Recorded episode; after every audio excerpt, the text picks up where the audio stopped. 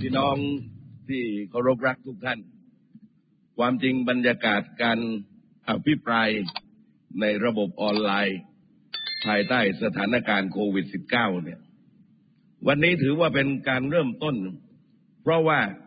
เราไม่เคยมีกันมาก่อน ในอดีตนั้นเนี่ยนะครับ เราอาจจะอยู่ในลักษณะของการจัดรายการโทรทัศน์ ผมก็บอกกับบรรดาหมู่มิตรว่า การพูดในลักษณะที่ไม่มีคนฟังนั้น เป็นเรื่องที่ยากกันพอสมควร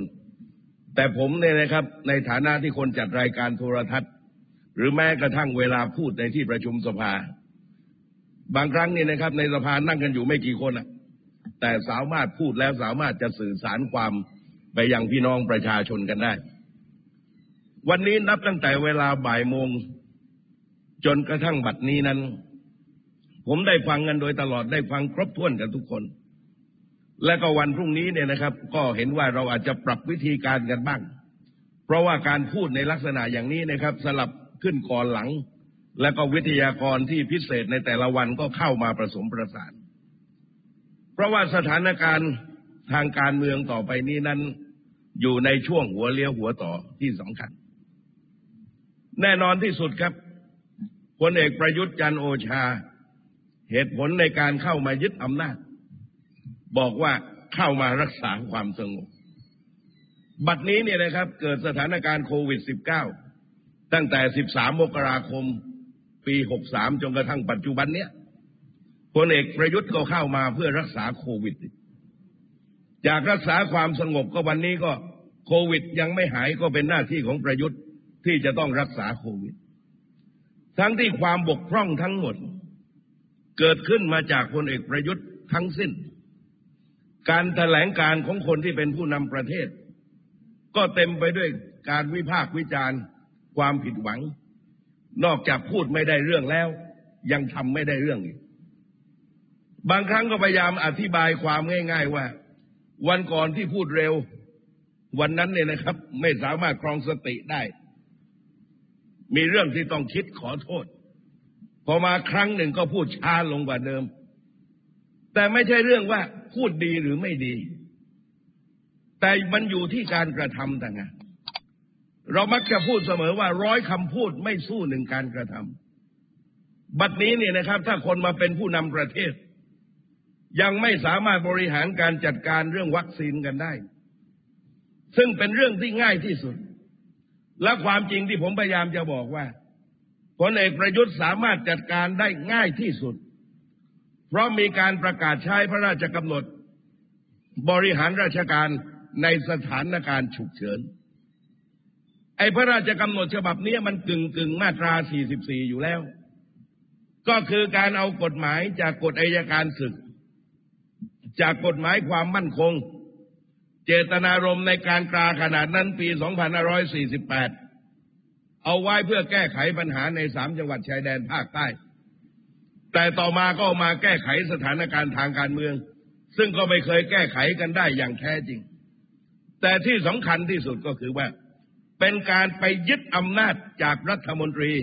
ไม่ว่าสาธารณสุขพาณิชย์มาไทยหรือกระทรวงอื่นใด ที่เกี่ยวข้องกับโควิด -19 มาอยู่ที่นายกรัฐมนตรีทั้งหมด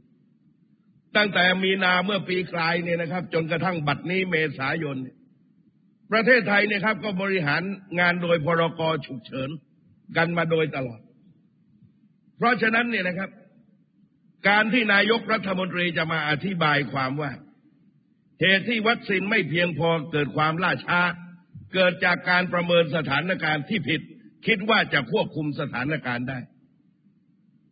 ถ้าคนอื่นเขาเห็นปัญหาในลักษณะอย่างนี้ แสดงว่าไอการประเมินที่ผิดมันสะท้อนถึงความบกพร่อง ก็ต้องแสดงความรับผิดชอบ แต่นี่คือประยุทธ์จันโอชา ไม่มีอนาคตใด ๆ ทั้งสิ้นว่าเขาจะรับผิดชอบและอะไรจะประสบความสำเร็จกันบ้าง เพราะฉะนั้นเนี่ยนะครับ ผมเองก็แลเห็นว่า ถ้าระหว่างเนี่ยครับ ไล่ประยุทธ์กับเอาโควิดให้หายเนี่ย ผมว่าต้องไล่ประยุทธ์ก่อน และโควิดจะหาย เพราะประยุทธ์นี่นะครับ อับจนปัญญา ไม่สามารถที่จะแก้ไขนี่นะครับ โควิด -19 ได้ นอกจากแก้ไขปัญหาอื่น ๆ ไม่ได้เลย นับตั้งแต่แรกที่เราพยายามอธิบายความตั้งแต่ 22 พฤษภา57เนี่ยนะครับ อีกไม่กี่วันก็ครบเนี่ยนะครับเจ็ดปีแล้วนั้น ทุกคำมั่นสัญญาไม่เคยเป็นความจริงแม้แต่เพียงข้อเดียว สิ่งที่เคยประกาศไว้ ไม่เคยเป็นรูปมาทำแม้แต่เพียงข้อเดียว และที่สำคัญที่สุดมันได้สะท้อนถึงศักยภาพ และประสิทธิภาพ รวมกระทั่งความโปร่งใสทั้งปวงนั้น ก็ไม่สามารถพิสูจน์ได้คนไทยได้เลยแต่ประเทศนี้มันอยู่ในสภาพที่ว่า ยังจะต้องมามีน้ำหน้ามาถามกันอีกว่า ไม่เอาประยุทธ์แล้วจะเอาใคร ทั้งที่ประยุทธ์ไม่สามารถแก้ไขปัญหาอะไรได้เลย ลองคิดดูว่าถ้าเรามีนายกรัฐมนตรีไปออกโทรทัศน์ ไปอ่านภาษาอังกฤษบ้าบ้าบอบอแสดงความคิดขี้เท่อทั้งหลาย ไอ้นั่นขนาดอ่านนะ คือหมายความว่าคุณอ่านยังไม่รู้เรื่องอะสมัยรุ่นเราเนี่ยครับ มันมีวิชาอ่านเอาเรื่อง ไอ้นี่อ่านไม่ได้เรื่อง อ่านไม่รู้ความ และที่สำคัญที่สุดก็คือว่า ไม่รู้ว่าจำในสิ่งที่ตัวเองอ่านได้หรือเปล่าแต่สิ่งที่คนไทยแลเห็นก็คือว่า พลเอกประยุทธ์ยังไม่ได้ฉายวิสัยทัศน์ใด ๆ ว่า จะแก้ไขปัญหาโควิด -19 นี้อย่างไร เพราะฉะนั้นเนี่ยนะครับ ผมเองก็แลเห็นว่าตั้งแต่ระบาดในรอบที่หนึ่งนะครับ เข้ามาเนี่ยครับ คนจีนมาจากอู่ฮั่นติดเชื้อคนแรก13มกราปี63เนี่ยจนกระทั่งสถานการณ์ระบาดรอบแรก มีนาก็ประกาศใช้พรกฉุกเฉิน จนกระทั่งระบาดรอบสองระบาดรอบที่สาม เราก็พูดกันมาหลายครั้งกันว่า ในพื้นที่ทุกพื้นที่ อยู่ในการรับผิดชอบโดยตรงของนายกรัฐมนตรี ไม่ใช่รับผิดชอบโดยทางอ้อม เพราะฉะนั้นเนี่ยนะครับ รอบแรกอย่างที่ผมอธิบายว่า เกิดจากทองหลอนี่แหละ และสนามมวยลุมพินี รอบสองบ่อนระยองและแรงงานตะเข็บชายแดน รอบสามกลับมาทองล่อแต่ว่ารอบนี้มันมีความประหลาดมากมายว่า ในการควบคุมเนี่ยนะครับ พรุ่งนี้คงจะได้สาธยายกันว่า มันอยู่ดีๆว่าตัวเลขมันพรวดพลาด จากนี้นะครับ บางห่วงเวลาเนี่ยครับ ร่วมร้อยวันไม่มีคนติดเชื้อกันเลย หรือแม้แต่กระทั่งติดเชื้อกันเพียงเล็กน้อย อยู่ดีๆพรวดพลาดนี่นะครับ วันนี้ก็ปาเข้าไปสองพันแปดร้อยกว่าคน ตายแปดคน คนก็ยิ่งกระหนกตกใจกัน ความจริงเนี่ยครับ สู้เทศกาลเจ็ดวันอันตรายที่ผ่านมายังไม่ได้เลย เพียงแต่ว่ารัฐบาลได้บริหารท่ามความตื่นกระหนกของประชาชน ว่าถ้าประชาชนยังตื่นกระหนกแบบเนี้ยแน่นอนที่สุดไม่มีใครไปตรวจสอบไม่มีใครอะไรทั้งนั้น กลไกของรัฐยิ่งนายกรัฐมนตรีประกาศให้เป็นเอกสิทธิ์ของผู้ว่าราชการจังหวัด ว่าจะประกาศล็อกดาวน์เคอร์ฟิวหรือไม่ นี่จังหวัดนนทบุรีเนี่ยนี่ประกาศเคอร์ฟิวแล้วใครที่อยู่เมืองนนท์วันนี้สามทุ่มถึงตีสี่ห้ามออกจากเคหสถาน แต่ที่สำคัญที่สุดก็คือว่า เราเองยังไม่ได้แลเห็นถึงความรับผิดชอบ ความจริงสื่อสารมวลชนบางสำนัก เขาเอาผู้นำเนี่ยนะครับ ที่ล้มเหลว จากการแก้ไขปัญหาโควิด -19 ไม่ได้ และเขาตัดสินใจลาออกจากนายกรัฐมนตรี หรือผู้นำเนี่ยนะครับ มีหลากหลายประเทศ แต่ไม่ใช่ประเทศไทย บางประเทศนายกลาออก บางประเทศรัฐมนตรีลาออก แต่ไม่ใช่ประเทศไทย เพราะฉะนั้นผมเองก็แลเห็นว่า ในสถานการณ์ที่ประเทศมันอึมครึมกันในลักษณะอย่างนี้ แน่นอนที่สุดนะครับ คอการเมืองคนติดตามทางการเมืองก็รู้ว่า รัฐบาลชุดนี้อย่างไรก็ไปไม่รอด และกำลังคิดเดินเกมกันว่า ไอ้สภานี่ครับ ที่สสคิดว่าจะเปิดกันในวันที่ 22 พฤษภาเนี่ย อาจจะไม่ทันได้เปิดก็ได้ จะเกิดสถานการณ์การยุบสภาก็ได้เพราะส่งเสียงดังกันเหลือเกินนี่ ว่าอย่างไรก็จะต้องมีการยุบสภาก่อนที่จะเปิดสภา ก่อนที่จะมีการยุบสภาก็อาจจะมีการปรับคณะรัฐมนตรีทีมเศรษฐกิจ เอาอดีตนายธนาคารซึ่งซึ่งตระกูลเคยเป็นเจ้าของเนี่ยนะครับ หลักจนกระทั่งเวลานี้ถือหุ้นเพียงไม่ถึงเนี่ยนะครับ อาจจะหนึ่งเปอร์เซ็นเศษเท่านั้น แต่ว่าเป็นคนที่ดูดีในสังคม อาจจะปรับแล้วมาทำหน้าที่เนี่ยนะครับ ดูเสมือนหนึ่งว่านี่คือทีมเศรษฐกิจของอนาคต แต่ที่สำคัญที่สุดก็คือว่า การแก้ไขปัญหาโควิด -19 นั้น มันล้มเหลวกันโดยสนิทและยิ่งสถานการณ์ประเทศกันเป็นแบบนี้ แน่นอนที่สุดก็จะใช้กลไกรัฐ เพื่อประโยชน์แห่งการเลือกตั้งกันอีในธนาคารที่ว่านี่นะครับ ใครก็รู้กันดี ก็เป็นเพิ่มกันอีกหนึ่งปอนั่นแหละ แต่ว่าทั้งหมดนั้น ประเทศนี้จะไม่ได้รับการแก้ไขปัญหาเลยผมเรียนกับพี่น้องว่า เหตุที่เรากันมาอยู่นี่นะครับ ห้องไม่ต้องการคนฟังมากพี่น้องนี่นะครับ ประชาชนเนี่ยนะครับ ก็บอกว่าถ้าถ้ามาหลีกเลี่ยงไม่ได้ก็ไปนั่งร้านกาแฟจัดระยะห่างทางเข้าทุกที่ตรวจอุณหภูมิกันเรียบร้อย เราก็รู้ว่าภายใต้สถานการณ์กันแบบนี้เนี่ยพลเอกประยุทธ์เนี่ยนะครับ คือตัวถ่วงความเจริญทั้งปวงของประเทศนี้คือตัวถ่วงของการแก้ไขปัญหาโควิด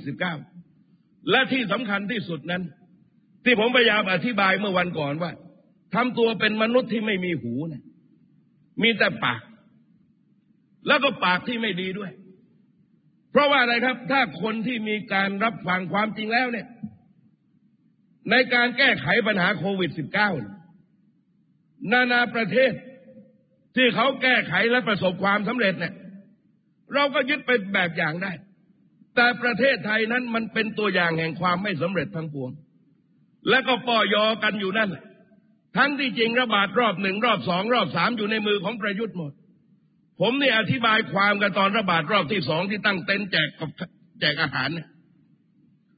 ผมบอกว่าสิ่งที่น่าห่วงที่สุดในขณะที่เกิดระบาดรอบสอง คือการระบาดในรอบที่สามแล้วก็เห็นได้อย่างชัดเจนว่า ตั้งแต่รองนายกรัฐมนตรีลงมาก็ติดเชื้อโควิด แปลความชัดเจนว่า นายกรัฐมนตรีไม่สามารถที่จะจัดการอะไรกันได้เลย เพราะฉะนั้นวันนี้ผมยังเรียนกับพี่น้องว่า เพื่อจะสื่อความไปยังพลเอกประยุทธ์ว่า ท่านจะไปอย่างไรก็ช่างหัวท่านเถอะอยากจะลาออกหรือจะตีลังกาออก หรือจะยุบสภา แต่ปัญหามันไม่ได้รับการแก้ไข ไอการจะคิดกลับมาอีกรอบนะผมจะท้าให้เลย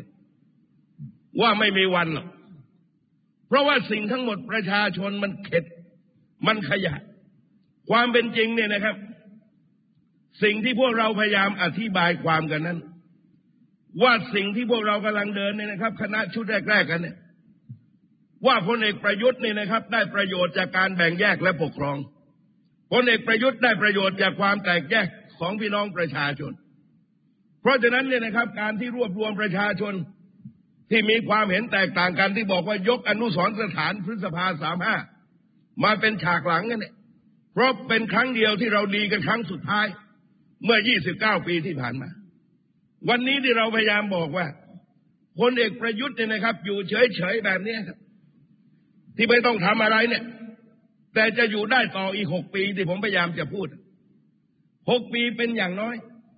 เพราะประเทศนี้นะครับ มันถูกทำลายประชาชนเกิดความด้านชา ใช้หัวข้อว่าไทยไม่ทนเนี่ย เพื่อจะบอกกับพี่น้องที่อยู่ที่บ้านณขนาดนี้เนี่ย หรือท่านจะอยู่ณที่ใดก็แล้วแต่ว่า ท่านทนต่อผู้ปกครองอย่างพลเอกประยุทธ์กันได้ยังไง เพราะพลเอกประยุทธ์คือศูนย์กลางของปัญหาทุกอย่างวันนี้ตั้งแต่ต้นจนจบนี่อธิบายความดีของพลเอกประยุทธ์นี่นะครับทำอะไรบ้าง เพราะว่านี่นะครับ สิ่งที่รับปากสิ่งที่กระทำทั้งหมด ไม่เคยเป็นรูปมาทำแม้แต่เพียงครั้งเดียว ถามว่าแล้วทำไมคนไทยไม่เคยให้โอกาสแบบนี้ กับอดีตนายกรัฐมนตรีที่ผ่านมากระบัดสัตว์เนี่ยครับ สุจินดาครั้งเดียวคนไทยไม่เคยให้โอกาสเลย วันนี้เนี่ยนะครับพลเอกประยุทธ์นอกจากระบัดสัตว์แทบทุกเรื่องแล้ว แต่ที่สำคัญที่สุด ไม่มีศักยภาพในการแก้ไขปัญหาชาติ เรื่องรัฐธรรมนูญเนี่ยครับ ไม่ต้องไปพูดถึง พูดเนี่ยนะครับ ถ้าพูดถึงพูดถึงอนาคต วันนี้ผมบอกว่า การที่จะละวุฒิสภาซึ่งใครก็ไรเห็นตอนที่มีการทำรัฐธรรมนูญปี 60 ผมก็พูดชัด ว่าถ้าไม่ใช่เลือกตั้ง ก็ไม่ต้องมีวุฒิสภา แต่ว่าท้ายที่สุดนั้นเนี่ยนะครับ ประเทศเราอยู่ในระบอบด้านได้อายอดนะ ที่ผมบอกว่านี่คือระบบประยุทธ์คือการปกครองของประยุทธ์ โดยประยุทธ์และเพื่อประยุทธ์ และก็ไม่รู้ว่าประยุทธ์จะไปเมื่อไหร่ ประยุทธ์จะไม่มีทางที่จะฟังข่าวล่ารายชื่อหนึ่งล้านชื่อเพื่อนโลสวโลโลองค์กรอิสระ โลยุทธศาสตร์ชาติ และคำสั่งอื่นใดเนี่ยนะครับ ของคอสช แน่นอนที่สุดนะครับถ้า84 คน ที่เป็นวุฒิสภาไม่ยกมือให้ต่อเราเซ็นชื่อมาทั้งประเทศ ก็ไม่มีวันจะสำเร็จ เพราะฉะนั้นประยุทธ์คือศูนย์กลางของปัญหาอย่างที่ผมยกตัวอย่างว่า ถ้าประยุทธ์ไม่อยู่เราได้รัฐธรรมนูญ และถ้าประยุทธ์ไม่อยู่วันนี้ผมเชื่อว่าคนไทยได้ฉีดวัคซีนกันครบทุกคน แต่เพราะความเป็นประยุทธ์ และก็อยู่ด้วยความเหลวแหลกกันแบบนี้และไม่ต้องรับผิดชอบอะไร ถามว่านี่ครับที่รับผิดชอบบอกว่า สิ้นปีนี้จะฉีดให้ครบจำนวนเท่านั้นจำนวน แล้วมันเคยทำได้สักครั้งอะเพราะฉะนั้นเนี่ยนะครับ ผมเองพูดชัดว่าพลเอกประยุทธ์คือคนที่ได้รับโอกาสสูงสุดจากประเทศนี้ ไม่มีนายกรัฐมนตรีที่ลอยถ้วยคนไหน ได้รับโอกาสเท่ากับพลเอกประยุทธ์ แต่พลเอกประยุทธ์เนี่ยนะครับ ไม่เห็นใจพี่น้องประชาชนคนไทยกันบ้างเพราะฉะนั้นพี่น้องคงจะแลเห็นว่า ในตลอดระยะเวลาที่เราขยับกันมานั้น เกิดมีอาการไหวหวั่นกันมากมาย นับตั้งแต่มีการเปลี่ยนชุดรักษาความปลอดภัย เมื่อคืนนี้ก็ต้องการแถลงเพื่อที่จะกลบวันนี้ไม่มีอะไร ทั้งที่รู้ว่าตัวเองมันไปไม่ได้ และการฝืนเป็นการฝืนแบบเห็นแก่ตัวทั้งสิ้น ผมนี่ฟังความมาหลายคนพยายามตั้งคำถามที่ผมบอกเมื่อแต่ต้นว่า ไม่เอาประยุทธ์แล้วเอาใคร ผมบอกเอาไอ้หน้าไม่โง่ที่ไหนมาเป็นเนี่ย อย่างไรประเทศมันก็ได้ประโยชน์ ความจริงประเทศนี้ไม่ได้มีอะไรสลับซับซ้อนในการแก้ไขปัญหา แต่ว่าคนมันไม่มีศักยภาพ และอวดดีคิดว่าตัวเองเป็นนักคิดที่เก่ง เป็นนักพูดที่เก่ง เป็นนักปฏิบัติที่เก่ง ลองไปลำดับความนี่ครับ ถอดเทปประยุทธ์นับตั้งแต่วันยึดอำนาจมา ไม่ว่าเป็นการพูดรายการคืนความสุข ไม่ว่าแถลงข่าวบรรยายปาฐกถา ยืนอภิปราย ลองไปลำดับเรื่องว่ามันพังพลูเยอะแยะมากมาย ถามว่าแล้วใครไปปฏิบัติไหมผู้ใต้บังคับบัญชาของประยุทธ์ก็รู้ว่าเดี๋ยวพรุ่งนี้มันก็พูดใหม่ แล้วก็ไม่ได้จำไอ้สิ่งที่พูดมาเมื่อวาน สรุปความก็คือว่า ไม่ได้ทำอะไรแม้แต่เพียง เรื่องเดียวที่เป็นประโยชน์อย่างชัดเจน เพราะฉะนั้นผมยังบอกว่า เกมการปล่อยข่าวเรื่องการยุบสภาเนี่ย มันอาจจะให้นักการเมืองตกใจ แน่นอนที่สุดเลยนะครับ นักการเมืองก็เตรียมการ ในการที่จะตรวจสอบ 22 พฤษภา แต่ก็ไม่รู้ว่าภายใต้สถานการณ์แบบนี้สภาจะเปิดกันได้หรือเปล่าอย่างไร แต่ว่าว่าว่าจะไม่ได้เปิดและจะมีการยุบสภาบ้านเมืองอยู่ในสถานการณ์แบบนี้ ก็ไม่รู้ว่าจะเลือกตั้งกันได้อย่างไรแม้กระทั่งนี่นะครับ มีการจะปรับเปลี่ยนทีมเศรษฐกิจ เอาหน้าตาดี แต่ก็ไม่ได้ดูว่าไอ้ความสำเร็จมันอยู่ตรงไหนเนี่ย คนไทยก็จะอยู่กับสภาพดราม่ากันอยู่ต่อไป วันนี้ผมจึงเรียนกับพี่น้องเป็นการสรุปความ เพื่อที่จะอธิบายความกันต่อในวันพรุ่งนี้ว่า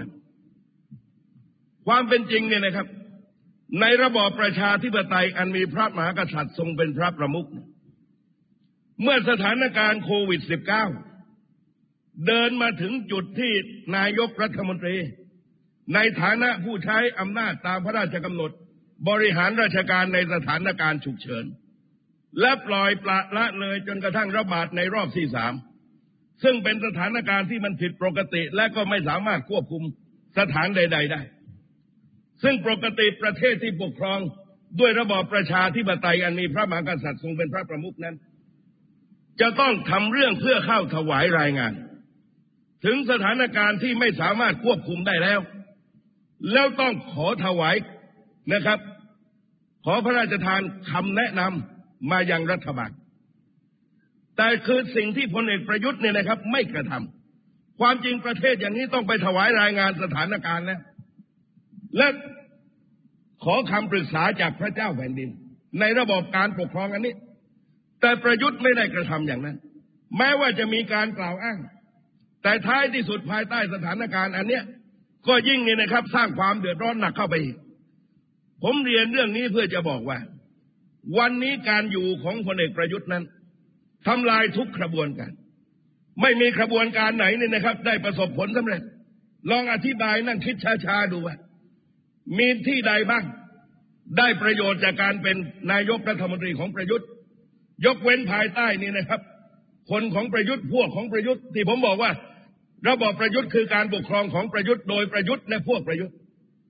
สถาบันก็ได้รับผลกระทบ ประชาชนก็ได้รับผลกระทบ ทุกคนไกมีความเดือดร้อนเหมือนกัน เพราะฉะนั้นผมจึงร้องขอไปยังพี่น้องประชาชนทั้งหลายว่า เราอย่างไรก็ต้องถึงสักวันหนึ่ง วันนี้ท่านอยู่ในบ้านท่านสามารถแสดงเจตนาอย่างไรก็ได้ที่ผมบอกว่า ถ้าวันใดคนไทยยังข้ามเรื่องส่วนตัวไม่ได้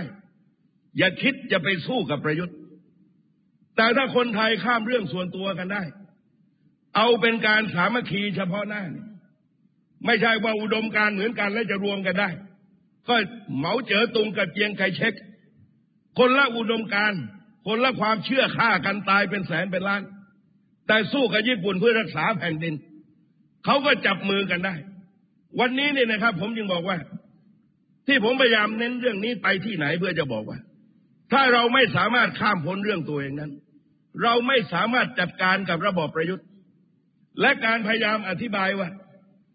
ปัญหาวันนี้มันใหญ่กว่าประยุทธ์ ผมบอกว่ายิ่งพูดแบบเนี้ย ยิ่งคิดแบบเนี้ย ประยุทธ์ยิ่งได้ประโยชน์สูงสุด มันกลายเป็นช่องว่าง คือคนที่เข้าระหว่างเนี่ยนะครับ ระหว่างบนกับล่างคือคนที่เอาประโยชน์จากตรงกลางนั้นก็คือประยุทธ์จันทร์โอชาพอพูดแบบนี้ก็ให้ประยุทธ์อยู่ต่อไป เพราะฉะนั้นเนี่ยครับที่เราต้องพูดกันตรงๆว่า ถามใจพี่น้องประชาชนว่า ในช่วงชีวิตหนึ่ง อายุเราอาจจะมีความแตกต่างกัน ถามว่านายกคนไหนเคยมีพฤติการพฤติกรรมแบบนี้ ปากอย่างเนี่ยนะครับ ปากอย่างทำอย่าง ปากอย่างทำอย่าง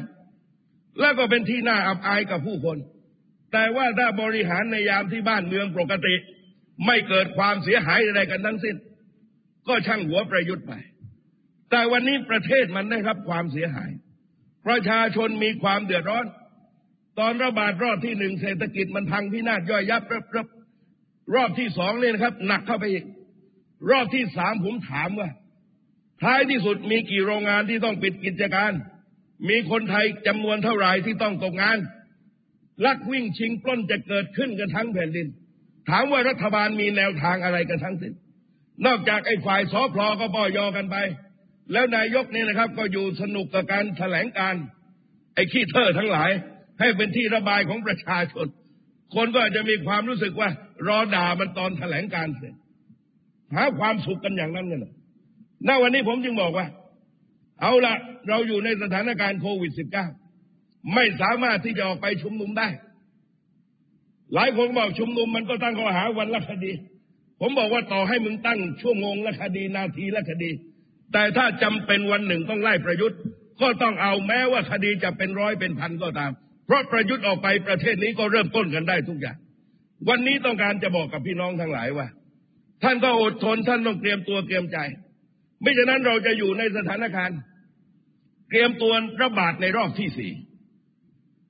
รอบที่สี่เสร็จแล้วเตรียมตัวเพื่อระบาดในรอบที่ห้าระบอบประยุทธ์ไม่มีอนาคต ความจริงอำนาจอยู่ในมือเบ็ดเสร็จเนี่ยที่รอบที่สองจะระบาดไม่ได้เลย ดียดไอไปจับบอนระยองเดียดไอถอยกรูดเลยไปเจอต่อแล้วท้ายที่สุดกลายเป็นแหล่งเนี่ยนะฮะกลายเป็นแหล่งของการขยายนี่นะครับ การติดเชื้อโควิด -19 ทั้งดีเอไอและสำนักงานตำรวจแห่งชาติพลเอกประยุทธ์จันทร์โอชาฐานะนายกรัฐมนตรีตามพระราชบัญญัติ คดีพิเศษ เป็นประธานคณะกรรมการ เป็นประธานคณะกรรมการตำรวจ กำกับดูแลทั้งสองหน่วยงาน เอาไปตะเข็บชายแดน ไอแรงงานเถื่อนทั้งหลาย ดูแลรักษาความมั่นคงก็ประยุทธ์จันโอชานี่แหละทองหล่อสองรอบตำรวจสถานที่ประกอบการไม่รับอนุญาตไม่มีการตั้งข้อหาแบบที่พวกเราจัดกันที่สวนสันติพรไอ้ที่สวนสันติพรนี่เฮงซวยที่สุดนะครับ ในการตั้งข้อหา วันยุติการชุมนุมมันขึ้นไปยุติการชุมนุม มันยังตั้งข้อหาเลย เพราะฉะนั้นเนี่ยนะครับ อย่างไรก็ตามผมเรียนกับพี่น้องง่าย ๆ ว่า แม้ว่ารัฐพยายามคิดจะแก้เกมนะครับ เอาเกมที่กระจอกที่สุดก็คือขู่บรรดานักการเมืองเรื่องการยุบสภาแต่อย่างไรก็ตามนั้นเนี่ยนะครับ ปัญหามันไม่จบ เหตุที่ไม่จบก็คือว่า การยุบสภาเพื่อหวังผลเรื่องการสืบทอดอำนาจนั้น ท่านก็รู้ว่ามันไปไม่ได้แล้วพลเอกเปรมติลสูรานนท์เนี่ยนะครับ เมื่อเทียบกับประยุทธ์เนี่ยนะครับ ห่างชั้นกันมากแปดปีเจอก็หาเบื่อ ที่ผมพูด แต่ประยุทธ์วันนี้นะครับกำลังจะเข้าครรบปีที่เจ็ดเข้าสู่ปีที่แปด